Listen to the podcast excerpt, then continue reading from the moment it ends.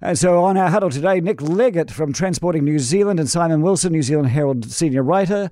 Uh, gentlemen, good evening to you both. Hello, Andrew and Nick. And Simon, uh, the Greens want an immediate rent freeze and rent controls for the future. Do these ideas have any merit? Uh, are they are they workable, or was this just politicking? I'm not sure what you were really asking Marama Davidson there, Andrew. It's perfectly possible to create legislation to uh, freeze rents, and you have a mechanism that follows that means that um, if people are breaking the law, um, they can be. Um, you know, can be reported and action can be taken. As she said, this was this has been done before. Uh, there's no reason why we can't do it again, and we have legislation in place right now which says you can't raise rents more than once a year. So there's a mechanism already in place to make this happen. Do we need it? Well, I think it's an excellent idea. We well, have a, okay. So Simon, I was asking her to say how she was going to actually, what the mechanism was going to be, how to explain the process of freezing the rates. How are you going to freeze the rates? And I presume that it, the way it was going to happen was she's going to do some legislation that says you cannot raise the rate your rents for a period of time. Maybe suggest to me what the time was, and and and and, and, and tell me that as a as a concrete policy. But she didn't do that, and and well, it would be. She did. I think she did, Andrew. Did she? Yeah. Okay, Simon. Well, I don't think she did. I, I said to her, "How are you going to you know freeze the rents?" And she should have that said said all rents will be frozen at their current level uh, for the next one year, 18 months, whatever. But she never said that. She just said, we're going to do legislation. Well, what she said was that it's been done before, so the mechanism exists. That we have an annual uh, we have an annual mechanism right now which says you can't raise rents more than once a year, and therefore the mechanism for controlling that already exists, and that can be used uh, in exactly the same way to um, to look at other rent increases uh, I really don't see what you're getting at. All right, Nick Leggett, how are you? I'm good. Sorry about that. Look, this is really about. I mean, what would the impact of this be? Now, I I'm with Megan Woods on this. it, it is about building, you know, expanding the rental market. That's actually what is going to reduce rents, giving people more choice, uh, increasing the amount of supply there. I think that we, we live in a world where there are a lot of pressures, and I, I'm sensitive sensitive to those pressures, and, and they're they're across the country and across the world. And the tempting thing is to think, look, the government can just solve this stuff really easily. But I've got sort of two words that concern me, and they are un- unintended consequences. What happens when you do this? You shrink the market because people get out of it, and mm. there isn't the social housing to replace the private housing that would be sold as landlords, um, you know, exited. So because they couldn't get a, they can't get a return on their capital now there, there might be an argument that I think that house prices are overcooked and that would reduce house prices as well.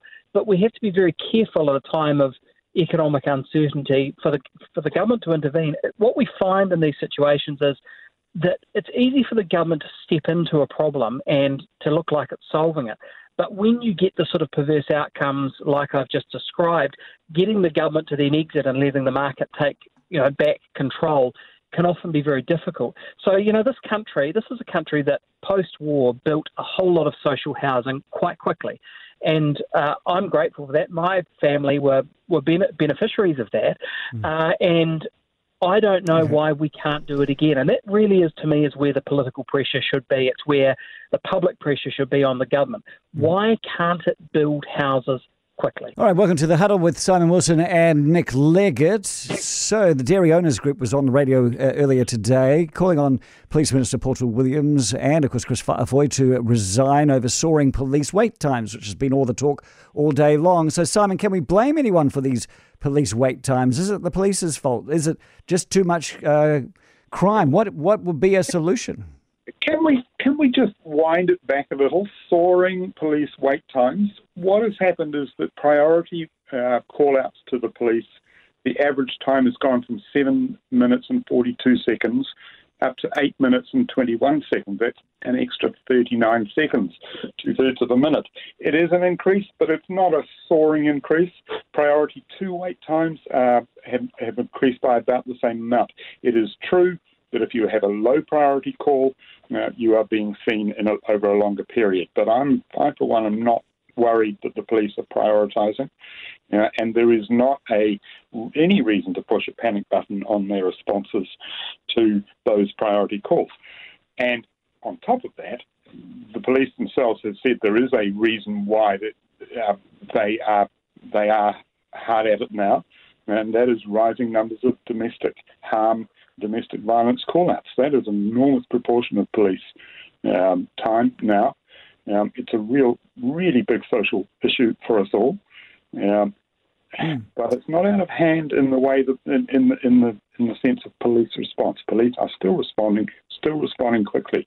If you have a priority one call, call the police. They will come. Yes, yeah. Well, there's some Aucklanders have been facing average wait times of more than 90 minutes, and that's what the statistics say. And yeah, okay, so soaring is actually a very emotive term, but it's still longer. Yeah. It's a longer wait time than before, and quite rightly, as you said, in some areas, particularly mental health and and domestic violence, there have been increasing numbers over the pandemic. So we don't have enough police. So here's the thing, Nick. What's the answer? Is it that the minister should resign? Is it that we should have more police, or or is it should we we should all just stop being bad? Well, look, I think the first thing is to acknowledge that you know this is a this is a world that is quite fragile, and people, uh, I think, want to know that when they call the police, they're going to turn up. It's a sense of security, and as Simon quite rightly says, they will turn up uh, but they are going to be a bit slower. And you know, those times you meet, those wait times you mentioned in Auckland. I mean, let's not forget that Auckland Aucklanders sort of approach is at least 35, 40 percent of the country, so it's a big chunk of New Zealand. No, I don't think the minister should resign. We want the minister in harness to actually deliver on the promise of 1,800 new police mm. and ensure that they are front facing on the beat, uh, fixing these very significant social issues, uh, including um, domestic violence. I mean, I think we would all agree, and, and Simon touched on it, this is a problem that affects our society, and, and actually we want the police to make a choice about priority and, and trust them to do that.